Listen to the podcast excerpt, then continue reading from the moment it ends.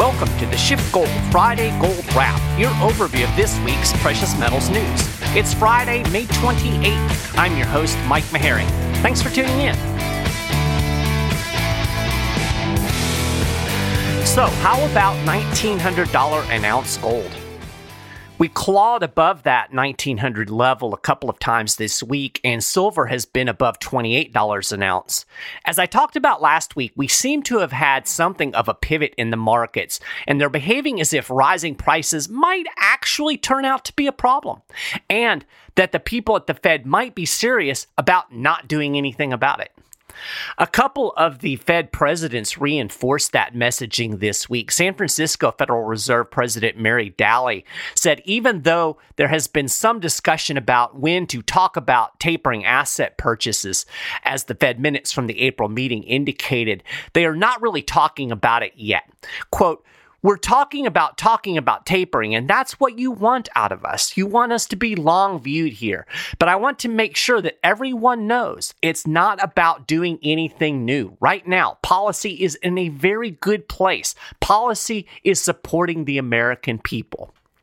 So I'll translate that Fed speak for you. Daly is saying, We know we are propping up this house of cards economy and we can't really do anything about it, but we want you to think that we're prepared to do something about it if we really have to, because otherwise you might panic.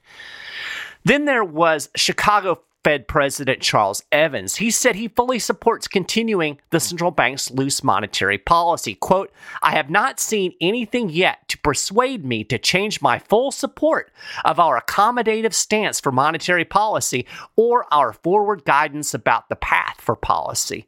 So again, he's talking about these props that the Fed is stuck in the economy. He knows as well as Daly, as well as Jerome Powell, as well as any of them, that they cannot pull these props out. Evans also said the current price rises, uh, that these are unlikely to lead to the kind of undesirably high inflation that some notable economists have warned about. I mean, you know, we might get some desirably high inflation, as if there is some level of higher prices that we should be happy to pay, right? So, anyway, this kind of dovish talk helped keep tailwinds behind gold this week.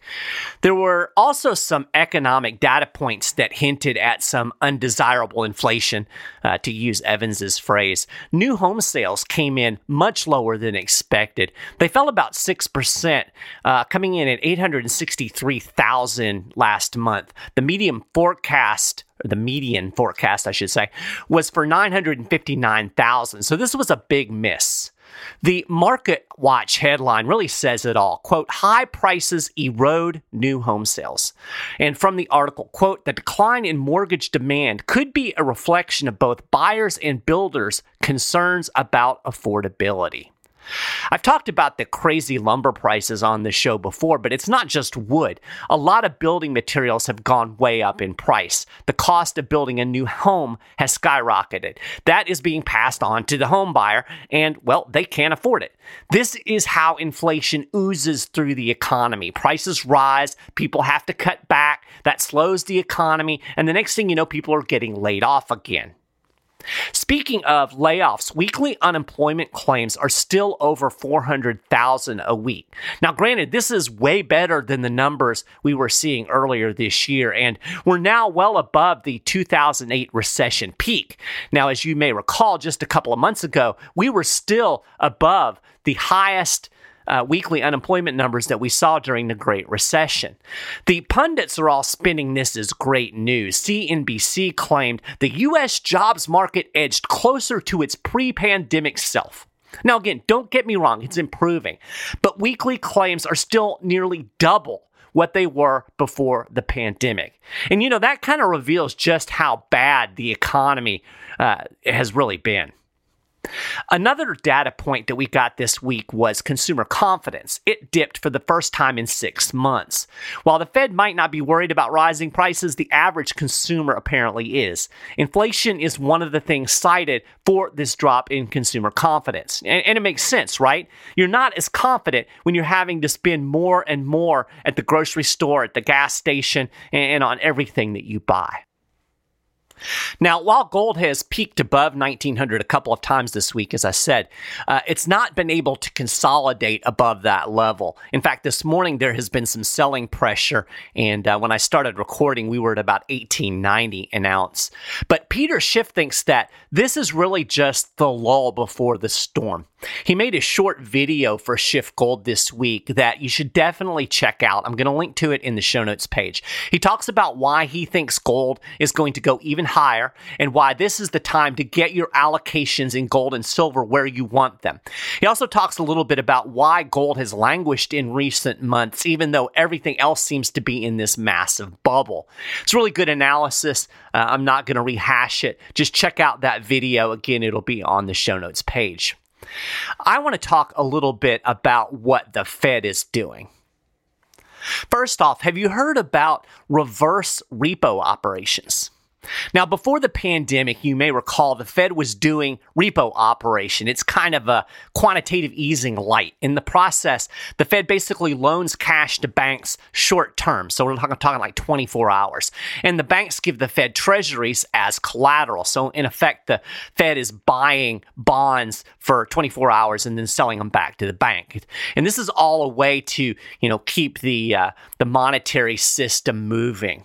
So now the opposite is half happening. Banks have too much cash. So they're actually giving cash to the Fed in exchange for bonds.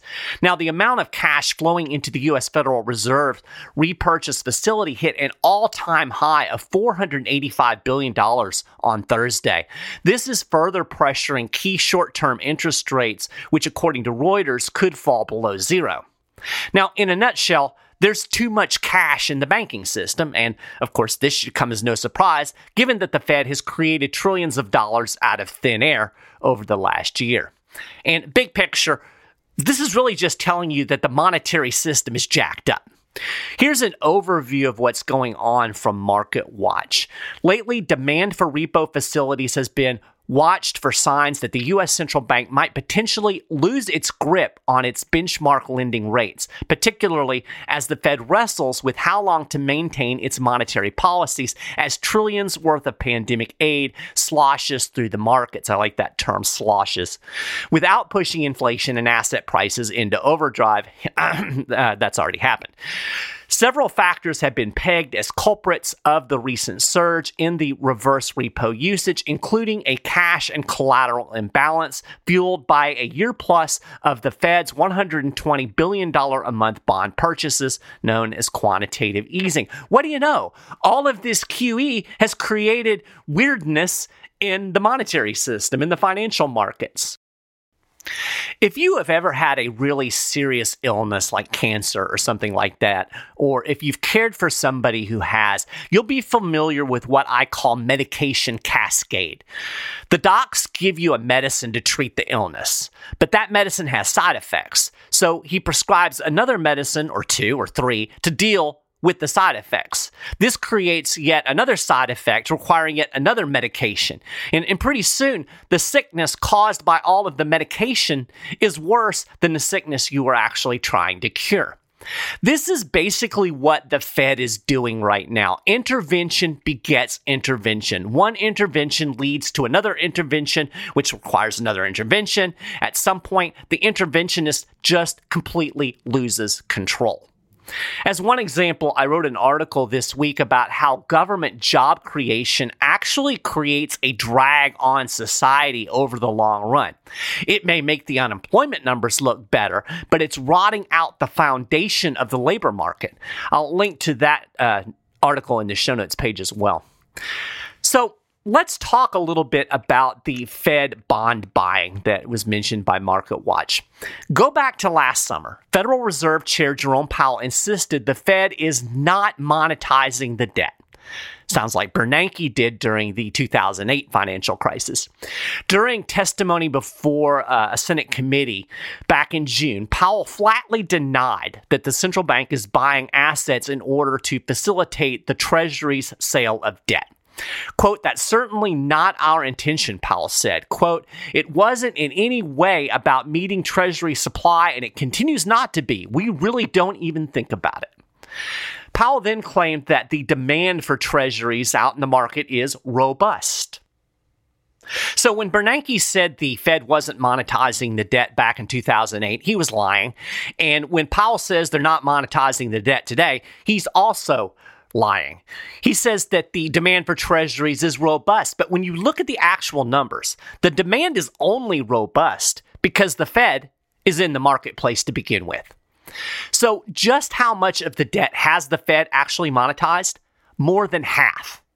Between March 2020 and March 2021, the Fed monetized more than half of the massive pandemic debt. So, no wonder the banking system is all jacked up. Interventions beget interventions.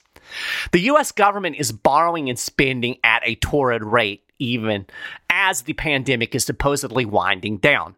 I went over the deficit numbers for April in a show a couple of weeks ago. I'll link to that article if you want to be reminded of just how nutty the borrowing and spending is.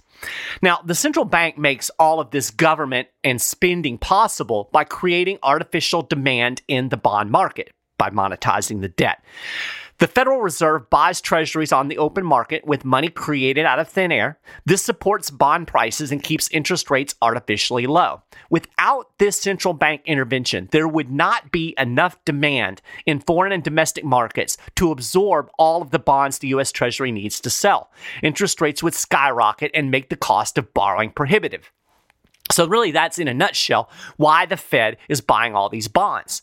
So, since March 2020, the federal government has added $4.7 trillion to the national debt. Stop and think about that number for a second.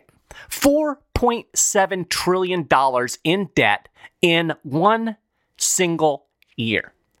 I can't wrap my head around that number. I don't think anybody can. I think that's a big part of the reason that people kind of just shrug and don't really care. We can't conceptualize just how much debt the government's running up. Now, when the Treasury sells bonds, there are a lot of buyers out there. There's foreign investors, they buy up a big chunk of US debt. US banks buy a lot of treasuries, and American investors, you know, companies, institutions, they buy a big chunk of the treasuries. But you know who bought the most treasuries over the last year? Take a guess. Take a wild guess. Yup, the Federal Reserve. The Fed bought $243 billion in U.S. Treasuries in the first quarter of 2020 alone. Since it launched QE Infinity in March 2020, the Fed has purchased a staggering $2.44 trillion in U.S. government bonds. In other words, the Fed has monetized more than half of the U.S. debt accrued since the beginning of the pandemic. And yet, Jerome Powell says, we're not monetizing the debt. No other entity has bought more U.S. bonds than the Fed. Not foreign investors, not U.S. banks, not even U.S. corporations and individuals.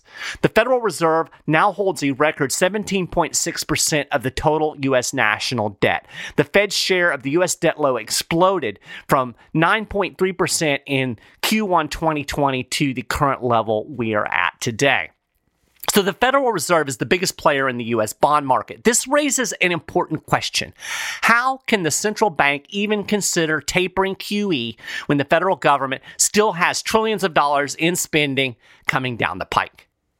Remember, on top of all of the spending that we've already committed to, President Biden has proposed a $2 trillion plus infrastructure plan. He has proposed the American Families Plan, and there will undoubtedly be more spending plans in the future. The administration claims it can pay for all of this through tax hikes on the rich. Mark my words, this will not happen. I'd bet real money, gold on it. These programs will cost more than projected, and the tax revenue will come in under forecast, and that means the government will have to borrow even more money, and the Fed will have to monetize more debt. If the central bank does take its thumb off the bond market, interest rates will spike. That's not a viable option when your entire economy is built on borrow and spend. This is why Fed presidents are running around out there saying, oh, don't worry, inflation is transitory. No problem, nothing to see here. They know they can't do anything about it. So their strategy, I think, is basically just sit back and hope. And that should not make you particularly comfortable. So Again, are you ready for this? As Peter said in the video he made, now is the time to get ready. You don't want to be buying gold when the mainstream realizes what's really happening and they're all trying to get through the door at the same time. Talk to a Schiff Gold Precious Metals specialist today. Call 1 888 Gold 160 or email info at schiffgold.com. They can talk to you, they can help you figure out how precious metals can fit into your investment strategy, work within your portfolio for your personal goals. Talk to them today. So that is a gold wrap for this week. You can get more details on all of these stories and more, and keep up with the latest precious metals news and analysis throughout the week at schiffgold.com slash news. If you haven't done it already, you can subscribe to the Friday Gold Wrap at iTunes on the Schiff Gold YouTube channel. Uh, on Stitcher. You'll find links on the show notes page to all of this stuff. Make sure you check out the show notes page today. There's a lot of stuff over there that you'll want to check out. I hope you have a fantastic Memorial Day weekend, and I'll talk to you again next week.